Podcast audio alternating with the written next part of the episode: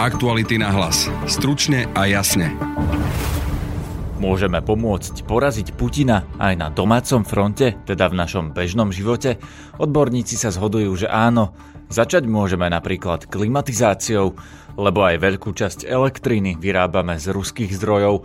Kristýna Serafínová Hudeková zo Živice poradí, ako zároveň ušetriť. Tak by sme na domácnosť vedeli ušetriť ročne aj 450 eur. Budete počuť aj rady finančného experta Juraja Hrbatého, ako ušetriť na spotrebe benzínu. Na diálnici už nejdem 130, tak idem 120. A ako chce vládna koalícia pomôcť znižovať spotrebu, sme sa pýtali Mariana Vyskupiča z SAS. Ja som napríklad predal auto na naftu a dnes mám starší elektromobil. Slovensko kupuje švédske obrnené vozidla za viac ako 1,5 miliardy.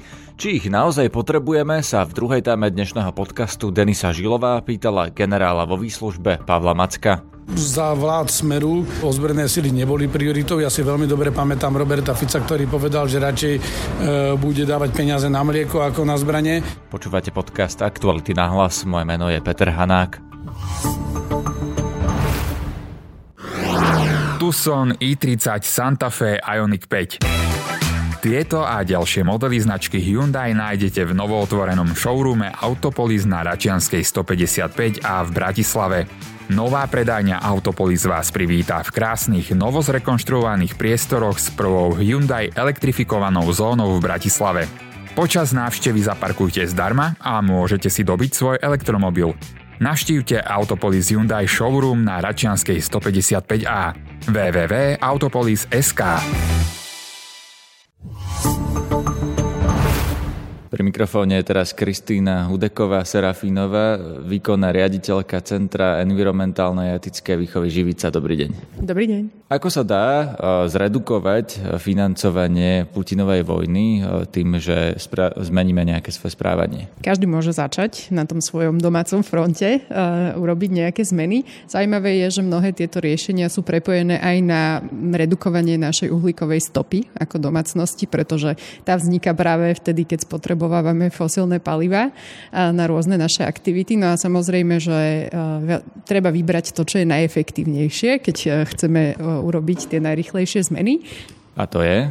No a keď e, vedci tak ako keby prepočítavali v tých našich bežných životoch, že, že kde tej energie spotrebovávame najviac, um, tak to samozrejme vychádza na takú tú um, prevádzku budov, čiže vykurovanie alebo teda chladenie počas týchto letných mesiacov. Ono aj vlastne v rámci celej Európskej únie, keď uh, sa počítajú emisie skleníkových plynov, tak práve sektor budov zodpoveda za 36% uh, celkových emisí, čiže je to ako akože naozaj veľká časť a to je niečo, čo vieme ovplyvniť v podstate všetci. A možno môžeme trošku uľaviť niektorý z toho nášho tepelného komfortu, buď už tým teda, že si znížime počas zimných období na termo, termostate teplotu vykurovania našej domácnosti. Odporúča sa e, ponechávať e, ju v rozpetí medzi 19 až 20 stupňami Celzia, čiže neísť na 22, 23, čo je možno teda niekomu príjemné, ale naozaj každý jeden stupeň vlastne znamená, že sa naša spotreba navyšuje. Dá sa to rozdeliť aj medzi jednotlivé miestnosti v byte. Napríklad v kuchyni, kde varíme, je prirodzené, že vytvárame tam teplo aj inými spôsobmi, takže napríklad tam toľko kúriť nemusíme. Takisto v spálni neodporúča sa spať pri vysokých teplotách. Človek aj potom má z toho ten zdravotný benefit, že lepšie spí. Napríklad spálne niektorým vyhovuje teplota aj iba nejakých 17 stupňov. Rozumiem, teraz je aktuálna klimatizácia a pri tej sa teda tiež hovorí, že sa dá ušetriť tým, že nevyklimujeme na 19, ale treba na 21. Ale má to zmysel, keď klimatizácia je väčšinou elektrická to naozaj nie sú tie ruské fosílne paliva? Tak ide aj o to, že z čoho vyrábame samozrejme elektrickú energiu. Tam, kde žijeme, na Slovensku v tom energetickom mixe ešte stále je napríklad aj uhlie, alebo teda v niektorých prípadoch, ale to sa týka teda skôr kúrenia, energie na kúrenie, tak e, je to ten plyn. Je tam aj jadrová energia, ktorá tiež je vlastne z Ruska, lebo vyrábame e, teda z ruských surovín tiež. Presne tak, myslím, že nejakých 60%, e, nepamätám si presne to číslo v energetickom mixe, je práve teda jadro jadro a to palivo sme videli, že aj počas toho, ako už začal ten vojnový konflikt na Ukrajine, sme privážali z Ruska, čiže je to opäť niečo, kde aj v tomto smere vlastne vieme nejakým spôsobom zasiahnuť. Ja by som povedal, že ideálne je klimatizácii sa vyhnúť úplne, pokiaľ je to možné a máme tak stavaný byt, že napríklad nie je celý deň vlastne na tej slnečnej strane, je možné ho chladiť aj bez klimatizácie. Do určitej miery samozrejme. No a iné riešenia, ako v podstate prestať Putinovi posielať tie peniaze, sú aké okrem budov. Keby toto už niekto urobil, tak čo je ten ďalší krok? Zrejme je to samozrejme obmedziť dopravu. Dá sa to vôbec? Veď mnohí ľudia samozrejme nemôžu prejsť z auta na bicykel alebo na vlak.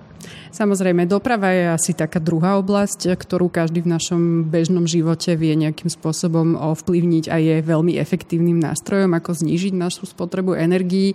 A toho sa týka napríklad aj spôsob, ako pracujeme. Počas pandémie sme mnohí začali pracovať z domu, čo sa ukázalo, že malo obrovský vplyv aj na spotrebu palív, pretože e, myslím, že v priemere v Európskej únii sa štvrtina benzínu spotrebuje práve na dochádzanie vlastne do rôznych, e, teda buď do zamestnania alebo na krúžky a tak ďalej. Čiže e, keď už len pár dní do týždňa ostaneme e, pracovať z domu, ušetríme množstvo paliva aj na toto. No a je to možno potom už skôr otázka na samozprávy, na štát, aby podporovali alternatívy k tejto individuálnej automobilovej doprave a skôr sa teda orientovali na podporu verejnej dopravy, vlakov, a tak prípadne na tie kratšie vzdialenosti je fajn aj ten bicykel. Teraz v lete človeka ešte príjemne ovieva, nemusí sa niekde potiť s cudzími ľuďmi ale samozrejme nie každý si možno trúfne ísť do nejakej veľkej premávky, prípadne na veľké vzdialenosti. V priemere e, sa odporúča e, dochádzková vzdialenosť pre cyklistov okolo tých 6 kilometrov, čo ináč mnoho ľudí naozaj tak má. E, priemerná vzdialenosť dochádzky do práce v rámci Európskej únie je okolo 15 kilometrov. Je dovolenková sezóna, má zmysel napríklad neletieť na dovolenku, ale tá druhá alternatíva je často ísť autom, tak e, čo z toho je horšie? Tam závisí od vzdialenosti. E, keby sme si predstavili, že celá posadka veľkého Boeingu e, ide zo Slovenska na Maldivy autami, tak možno by dokonca tá stopa e, bola ešte väčšia, ako keby že sa vyberú tým spoločným lietadlom. Čiže čo sa neodporúča je lietanie na krátke trasy, kde sa to naozaj tým vlakom, prípadne autom nahradiť dá. Samozrejme to poradie vždy je hromadná doprava až potom individuálna doprava, ale vlaky sú výborná alternatíva alternatíva k lietadlám, čo je super, tak vlastne mnohé krajiny začínajú podporovať takéto medzinárodné vlastne spojenia, vznikajú stále ďalšie napríklad prepojenia nočnými vlakmi, ktoré sú veľmi praktické, človek sa v nich vyspí a ďalší deň je v tej svojej destinácii a naozaj dnes už z Bratislavy alebo zo susednej Viedne vieme v rámci takmer celej Európy bez problémov aj nočnými vlakmi si pocestovať aj na tú dovolenku.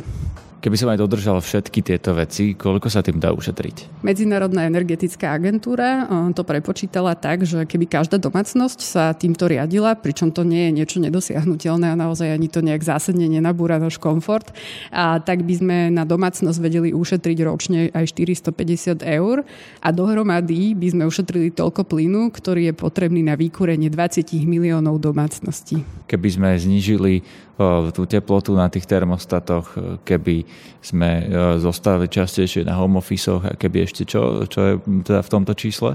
Tak je tam to kúrenie, klimatizácia, dobre nastaviť, zbytočne to nepreháňať s tými teplotami, takisto boiler na teplú vodu, ak máme doma, tak zbytočne ju neprehrievať home office a potom e, o 10 km nižšia rýchlosť, napríklad na diálnici, keď šoferujeme auto, využívanie auta rozumne, čiže iba vtedy, keď je plné, veziem náklad, hej, nie, že idem si pre jeden rohlík niekde do obchodu a napríklad zdanie sa auta počas jedného dňa v týždni úplne, ak sa to dá a takisto to spomínané nelietanie na krátke vzdialenosti. Pri mikrofóne mám teraz pána Juraja Hrbatého zo spoločnosti Finax, s ktorým sa budeme rozprávať, ako sa dá ušetriť na niečom takom, ako je jazda na aute. Dobrý deň. Dobrý deň. No tak ako sa to dá? Dá sa, alebo je to také jednoduché, že len ubrať plyn? Áno, môže to byť aj také jednoduché ako ubrať plyn. A myslím si, že to v prvom rade o nejakých takých aj drobných návykoch, vďaka ktorým môžete ušetriť. Napríklad jedným z návykov, ktoré som si ja v poslednom dobe osvojil, práve kvôli vojne na Ukrajine a kvôli tomu, že alebo nechcem prispievať e, k financovaniu pána Putina a tejto vojny, tak napríklad na diálnici nešoferujem, alebo už nejdem 130 alebo idem tak niekedy 135, hej, že mierne cez limit, tak idem 120. Prečo, naozaj to má zmysel, koľko koľko úspory to prinesie. Má to zmysel, pretože tých ako keby dodatočných extra 10-15 práve pri tejto rýchlosti vám vytvára veľkú ako keby nadspotrebu. Hej, to znamená, že práve tam to môže urobiť 1 až 2 litre na, na 100 km práve to, že idete na, na doraz v rámci toho motora. Na doraz to asi ešte nie je, 150 by bolo e, na doraz, a samozrejme to už proti predpisom, ale keď niekto je zvyknutý chodiť 140, 100, 50, tak to je naozaj tá obrovská spotreba. Určite, je, že tam napríklad na mojom aute je tam rozdiel nejakých 1 až 1,5 litra. Takisto napríklad tiež ďalšiu vec, čo riešim, alebo že snažím sa v meste jazdiť zodpovednejšie, že neakcelerovať príliš ten motor, ale ísť tak eh, plynulejšie. Aj tá, aj tá jazda sa mi viacej páči, viacej si užívam a, a zároveň tým aj šetrím. Plynulejšie znamená čo? Že brzdím motorom, teda so zaradenou rýchlosťou, alebo ako to myslíte? Ja mám automatiku, ale to znamená, že napríklad keď sa rozbieham, tak nedupnem na ten plynový pedál a potom presne nedupnem na brzdu, keď dobrzdujem, ale snažím sa troška predvídať tú premávku a snažiť sa čo najviac eh, jazdiť plynule, počkať si, kým ma to, ten motor vyakceleruje až na, na 50 a, a potom nejakým spôsobom sa viesť na tejto rýchlosti čo najviac. Má zmysel vyberať si benzínovú stanicu, že vieme, že Slovnaft Trebars uh, patrí pod MOL, ktorý berie uh, ruskú ropu, alebo je to tak, že vlastne aj tá Shell KOMV, uh, hoci čo, hociaká benzínová stanica tiež má ruskú ropu. Má zmysel si vyberať čerpačky, ale možno aj z takého dôvodu, že viete ušetriť. Hej? To, no, sú na to apky, ktoré dokážu vám povedať, že aká je cena na nejakých blízkych okolitých čerpačkách tam natankovať. Ale na druhej strane myslím si, že aj tento, tento argument, že napríklad e, Slovnaft bere e, oveľa viac ruskej ropy, zarába na vysokých maržiach, sa mi nepačí, takže áno, že jedna z možností je tankovať napríklad na OMV, kde ten pomer tej ruskej ropy je pravdepodobne nižší.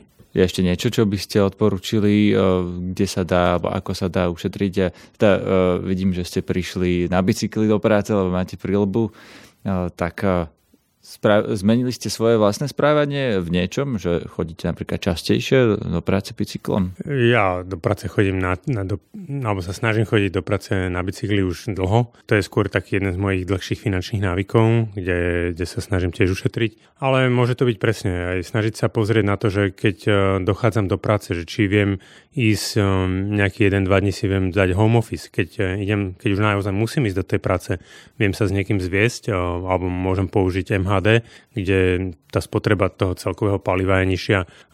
Je kopec takých drobností, ale myslím si, že to stačí, že úplne s takým logickým úsudkom a zdravým rozumom ľudia na to dokážu prísť aj sami a, a takto ušetriť rádovo v mesačnom rozpočte 10, 20, 30 eur. To práve je e, otázka, že či tieto malé veci majú zmysel, pretože na úrovni priemyslu, keď si sa rozhodne nejaká fabrika, že ušetríme, e, tak dobre, tam to môže byť v rovine miliónov, ale keď si niekto povie, že pôjdem raz do týždňa do práce na bicykli, alebo e, sa často hovorí, že znížim teplotu na klimatizácii, alebo teda zvýšim ju, aby sa neklimovalo na 19 alebo na 21, v zime menej kúriť. Je to pre vás argument, ktorý má zmysel, beriete to vážne, alebo je to skôr uh, niečo, na čím sa skôr pousmejete? Treba to brať veľmi vážne, seriózne vážne. Uh, dokonca sú niektoré štúdie, že v zime, keď budeme kúriť napríklad na 19 stupňov, dokáže nám to ušetriť obrovské množstvo energické, teda elektrické energie alebo celkové energie, či už kúrime plynom, elektrinou alebo čímkoľvek. Takže je to veľmi významný argument. A aj staré plisové hovorí, babka k babce budú kapce. A keď si to povieme všetci, tak to nebudú kapce, ale že to bude obrovský, obrovská masa energie, ktorú dokážeme takto usporiť. Predseda finančného výboru parlamentu za SAS Marian Vyskupič hovorí, že obmedzenie spotreby palív má zmysel aj pre našu peňaženku, aj pre životné prostredie. Určite každý jeden vieme samozrejme nejakú tú svoju spotrebu znížiť, vieme ísť fakt teda na bicykli na miesto na aute. Vy to robíte? Vy chodíte občas radšej na bicykli oproti tomu, ako ste chodili predtým? No viete čo, e, ja sa teda do, do práce na bicykli nedostanem, mám to asi 75 kilometrov, ale áno, aj ja som urobil, urobil rozhodnutia. Ja som napríklad predal auto na naftu a dnes mám starší elektromobil. Takže áno, aj ja a asi predseda finančného výboru by mal byť prvý, kto sa správa ekonomicky správne, čiže ja som si tie svoje rozhodnutia už urobil a ja už teda naftu nespotrebovávam. Treba zároveň povedať, že v priemysle a priemysel samozrejme tie sa snaží fungovať efektívne, ale tie možnosti e, úspor sú tam samozrejme nižšie, pretože tie polia musíte obrobiť, musíte tú úrodu, e, ja neviem, pozvážať, musíte ju odviezť do skladov, e, takisto aj teda ďalšie firmy proste tú, tú spotrebu majú, takisto celá, celá logistika, ktorá zabezpečuje celé fungovanie ekonomiky ale aj tam samozrejme, už keď nič iné, tak s nižším rastom ekonomiky samozrejme potreba aj menej, menej voziť a tým pádom aj tam je e, ako nejaká nižšia spotreba a samozrejme firmy sa vždy snažia fungovať efektívne, takže vedia aj oni robiť určité opatrenia na zníženie spotreby. Sám nemecký minister hospodárstva požiadal či už ľudí, požiadal aj ekonomiku, aby urobili rozhodnutia, ktoré smerujú k zníženiu spotreby plynu, pretože nedostatok plynu, eh, pretože teda Rusko sa hrá s tými dodávkami, je momentálne veľmi aktuálna vec. A vždy je nejaký priestor.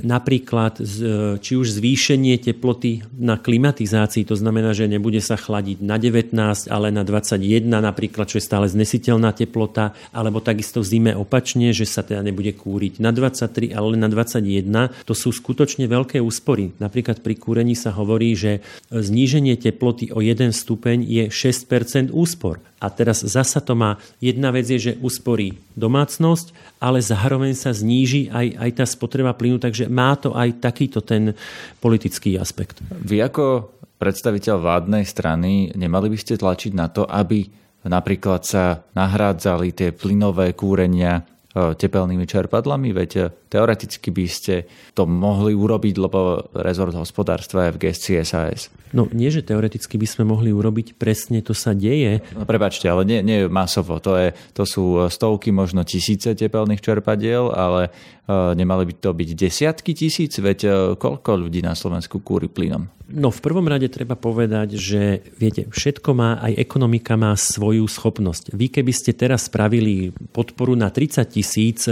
tepelných čerpadiel, tak najprv ich, vám ich nevyrobia výrobcovia a za druhé tu nie je kapacita, aby ich tu dokázali firmy namontovať. To znamená, funguje zelená domácnostiam, kde práve ministerstvo hospodárstva e, cez CIA e, agentúru podporuje tieto, čiže podporujú sa aj tepelné čerpadlá, podporujú sa aj fotovoltaické panely, to znamená aj, aj domáca výroba elektrickej energie áno, akékoľvek znižovanie závislosti aj touto formou, že dokážeme buď si vyrobiť vlastnú energiu, alebo namiesto teda plynového kúrenia pomocou tepelného čerpadla znížiť, e, znížiť potrebu fosílnych, fosílnych e, palív. To všetko sú veci, ktoré pomáhajú a samozrejme čím viac takýchto systémov bude namontovaných, tým, tým pomôžu viac. Nemali by ste dať viac peňazí napríklad na zateplovanie budov? Aj to sa udeje. Myslím si, že tento program zateplovania starších budov, kde teda je hlavná možná úspora, že teda nezateplená budova, ak, ak sa zateplí, bude súčasťou plánu, e, plánu obnovy Druhú tému dnešného podcastu pripravila Denisa Žilová. Vláda dnes schválila nákup pásových transportérov. Ide o najväčší nákup tohto volebného obdobia a jeden z najväčších nákupov v histórii Slovenskej republiky. Prvé vozidlá by mohli prísť na Slovensko ešte v tomto volebnom období. Pokračuje minister obrany Jaroslav Nať. Je to reálna potreba, ktorú ozbrojené síly Slovenskej republiky majú a vidíme to aj na základe skúsenosti na Ukrajine, že pozemné síly sú alfou a omegou v prípade obrany proti prípadnému útočníkovi. A dnes vláda teda schválila akvizíciu chlásových bojových obrnených vozidiel 152 kusov v prvej fáze a na základe rozhodnutia, alebo teda analýz, ktoré predložilo ministerstvo obrany, vláda súhlasila s tým, že rezort obrany bude uzatvárať zmluvu so švédským kráľovstvom na pásové bojové obrnené vozidla CV-90 s 35 mm kanónom. Je to najnovšia verzia, štvrtá generácia tohto vozidla, ktorá e, naozaj splňa technické predpoklady ozbrojených síl Slovenskej republiky najviac zo všetkých ponúk. Zároveň sme samozrejme brali do úvahy aj cenové ponuky, zapojenie slovenského obranného priemyslu a tiež e, náklady na životný cyklus. Na základe vyhodnotenia všetkých týchto parametrov, vrátane teda zapojenia nielen opakovaného útvaru hodnota za peniaze, s ktorým sme konzultovali tento proces priebežne, ale zároveň e, aj nakoniec vyhodnotil a urobil k tomu stanovisko, ale musím povedať, že aj ministerstvo hospodárstva vyhodnocovalo e, zapojenie obranného priemyslu na Slovensku. Ja by som bol veľmi rád, keby prvé vozidla prišli ešte v tomto volebnom období. O pásových bojových vozidlách sa porozprávam s generálom Pavlom Mackom. Dobrý deň. Dobrý deň, prajem. Pán Macko, vláda schválila dnes nákup pásových transportérov zo Švedska. Ako hodnotíte tento nákup? Tak je to mimoriadne dôležité obstarávanie. To je obstarávanie, na ktoré už dlhé roky ozbrojené sily čakajú. My máme svoje medzinárodné záväzky, ale predovšetkým záväzky k vlastnej obrane. Naša technika má 40 a viac rokov. Väčšina z nej je už nielenže v podobe života, ale je aj ťažko udržiavateľná a vlastne dlhodobo sa hovorí o potrebe zásadnej modernizácie ozbrojených síl. Konflikt na Ukrajine nikoho nenecháva na pochybách, že potrebujeme mať pripravené ozbrojené sily. My sme v kolektívnej obrane a to znamená, že tú najväčšiu časť obrany aj tak poskytnú spojenci, no ale my musíme do tej obrany prispievať aj svojimi vlastnými prostriedkami. Pásové obrnené vozidla alebo transportéry je kľúčová technika našich ozbrojených síl. Je to vlastne taká ťažšia bojová technika. Slovensko má záväzok voči NATO a jadrom našej obrany je ťažká mechanizovaná brigáda. Práve v takejto ťažkej mechanizovanej brigáde by mali byť tie bojové pásové obrnené vozidlá ako hlavná výzbroj a k tomu potom tanky a nejaké delostrelstvo. Takže nákup týchto vozidiel je mimoriadne dôležitý. E, ministerstvo obrany urobilo výber, ktorý možno, že sa dal robiť aj inak, ale v každom prípade e, to, čo vybralo, ten švédsky model je vynikajúce vozidlo. Je to bojové vozidlo, ktoré je osvedčené vo viac viacerých konfliktoch, to znamená už je nejakú dobu vo výzbroji a bude určite veľmi dobrým prínosom pre slovenské ozbrojené sily. Samozrejme, tie dodávky budú trvať nejakú dobu, my do tej doby budeme musieť stále pokračovať s tou technikou, ktorú máme a paralelne beží aj tender alebo obstarávanie kolesových obrnených vozidiel. Keď ste povedali, že ten nákup mohol prebehnúť aj inak, to ste ako mysleli? Tak v tomto prípade to bola taká neverejná súťaž, kde sa vlastne oslovilo viacero firiem. Mňa skôr prekvapilo prekvapilo to, že v tom finále vlastne skončili len tri veľmi dobré, kvalitné ponuky, ale skončili len tri ponuky. Skončil nemecký Lynx, e, toto švédske vozidlo CV90 a, a bol tam e, Ascot, ktorý bol ponúkaný Španielmi, ale cez e, Maďarsku nejakú ponuku.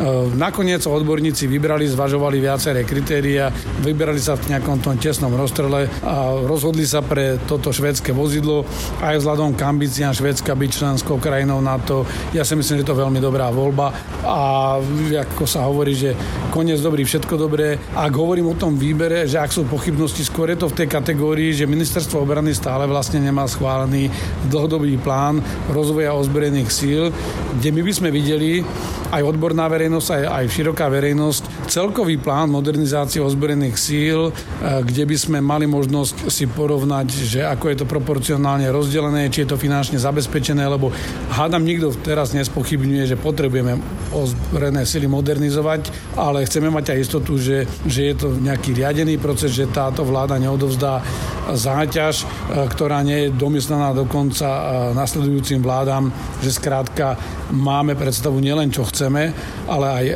ako to chceme zabezpečiť, ako to máme zabezpečené financiami a ako na to navezujú ďalšie projekty ako infraštruktúrálne projekty, modernizácia výcvikových zariadení, nábor personálu a jeho výcvik. Samozrejme, dobrým signálom je, že ministerstvo obrany indikovalo aj to, že okrem nákupu techniky ide zvyšovať počet e, príslušníkov ozbrojených síl a ide investovať aj do infraštruktúry, ale počkáme si na to, až uvidíme vidíme tie konkrétne plány. Vráťme sa ešte späť k tým transportérom. Súvisí tento nákup s vojnou? E, priamo nesúvisí. Tento nákup je dlhodobo potrebný. Konec koncov ja už som 4 roky v civile a keď som slúžil vo zbrojených silách, tak túto požiadavku sme mali. E, Slovenská republika má požiadavku a záväzok na vybudovanie mechanizovanej brigády od roku 2004. Tu je skôr problém ten, že my sme už 10 ročia, keď to spočítam, odkladali plnenie tohto záväzku a už sa pod e, vplyvom tej vojny ďalej odkladať nedá. Takže tá vojna je len taký akcent, ktorý zdôrazňuje tú potrebu, ale reálne tá potreba je objektívna a je dlhodobá. A prečo sa to predtým neriešilo? Tak lebo za, týchto... za vlád Smeru e, ozbrojené sily neboli prioritou. Ja si veľmi dobre pamätám Roberta Fica, ktorý povedal, že radšej e, bude dávať peniaze na mlieko ako na zbranie.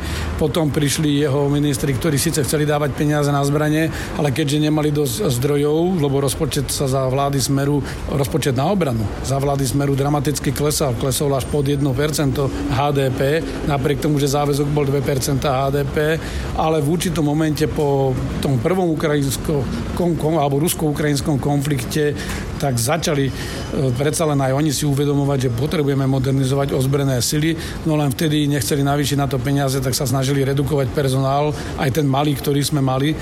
A teraz konečne vlastne prichádza tá doba, že už tá bezpečnostná situácia nemôže byť horšia, nemôže byť e, to nebezpečie bližšie k nám, tak až teraz vlastne sa našla veľká, široká zhoda, že predsa len treba túto modernizáciu dokončiť. Pravda je, že ten pokus bol už za predchádzajúcej vlády, len bol sprevádzaný e, dosť takými škandálmi, ktoré vlastne ukazovali na netransparentnosť, kde vlastne ako keby tá Slovenská národná strana pochopila modernizáciu ozbrojených síl ako príležitosť, ako sa presadiť a presadiť presadiť aj svoje ekonomické záujmy. Ja verím, že v tomto prípade e, sa nám to podarí spraviť rozumnejšie tak, aby sme zabezpečili elementárne potreby obrany Slovenska a zároveň, e, aby z toho mali aj aspoň sekundárny osoch občania v podobe nejakých e, transferov technológií. Skúsme si ešte povedať tak zjednodušene, že kde a ako sa to bude využívať, teda tie stroje. Tak ja som naznačil, že vlastne našim základom ozbrojených síl, ktorým vieme prispieť do kolektívnej obrany a do vlastnej obrany, obrany je pozemné vojsko. To pozemné vojsko má v našich štruktúrách dve mechanizované brigády, jednu pásovú a jednu, alebo ťažkú a jednu strednú. Do tej strednej pôjdu pravdepodobne tie kolesové vozidlá. No a mechanizovaná brigáda, to je vlastne, keď si zoberiete, to sú tie hlavné bojové jednotky. To sú tri tzv. prápory. E, do každého vlastne pôjdu tieto pásové vozidlá, k tomu je nejaké delostarstvo, nejaká logistika, nejaké Čiže spojovacie. ide v podstate o jadro, jedno... jadro ozbrojených síl, ide vlastne o to úplne najdôležitejšie. To, najdôležitejšie, kvôli čomu tie ozbrojené sily existujú. Lebo ozbrojené sily tu nemáme na prehliadky, aby sa ukazovali pred e, prezidentským palácom alebo na nádvorí ministerstva obrany, čo je dôležité samozrejme, ale to je len tá ceremoniálna časť. Vidíme aj na Ukrajine, že potrebujeme reálne ozbrojené sily, ktoré dokážu v prípade potreby bojovať, to znamená aj ničiť toho protivníka, ktorý by chcel prípadne napadnúť Slovensko. Tým, že takéto jednotky máme, aj odkazujeme každému, kto by nám chcel nejakým spôsobom narušiť našu suverenitu, že že sa budeme brániť a to vidíme, ako je to dôležité. No a samozrejme, okrem toho ozbrojené sily potrebujeme aj na to, aby vedeli reagovať v akýchkoľvek ďalších krízach. Videli sme to pri pandémii, že, že vlastne keď uh, tie iné zložky zlyhávali alebo nemali dostatočné kapacity, vždy tu boli po ruke tí vojaci. Nie sú určení priamo na to, ale je to tiež ich uh, taká dôležitá sekundárna úloha, to je plnenie asistenčných úloh v prospech obyvateľstva. Ďakujem, to bol Pavel Macko. Pekný deň pre. To je na dnes všetko. Počúvajte aj podcastovú verziu relácie na rovinu, ktorá vychádza vždy deň po videorozhovore. Dnes s podpredsedom Progresívneho Slovenska Tomášom Valáškom zdraví vás Petr Hanák. Aktuality na hlas. Stručne a jasne.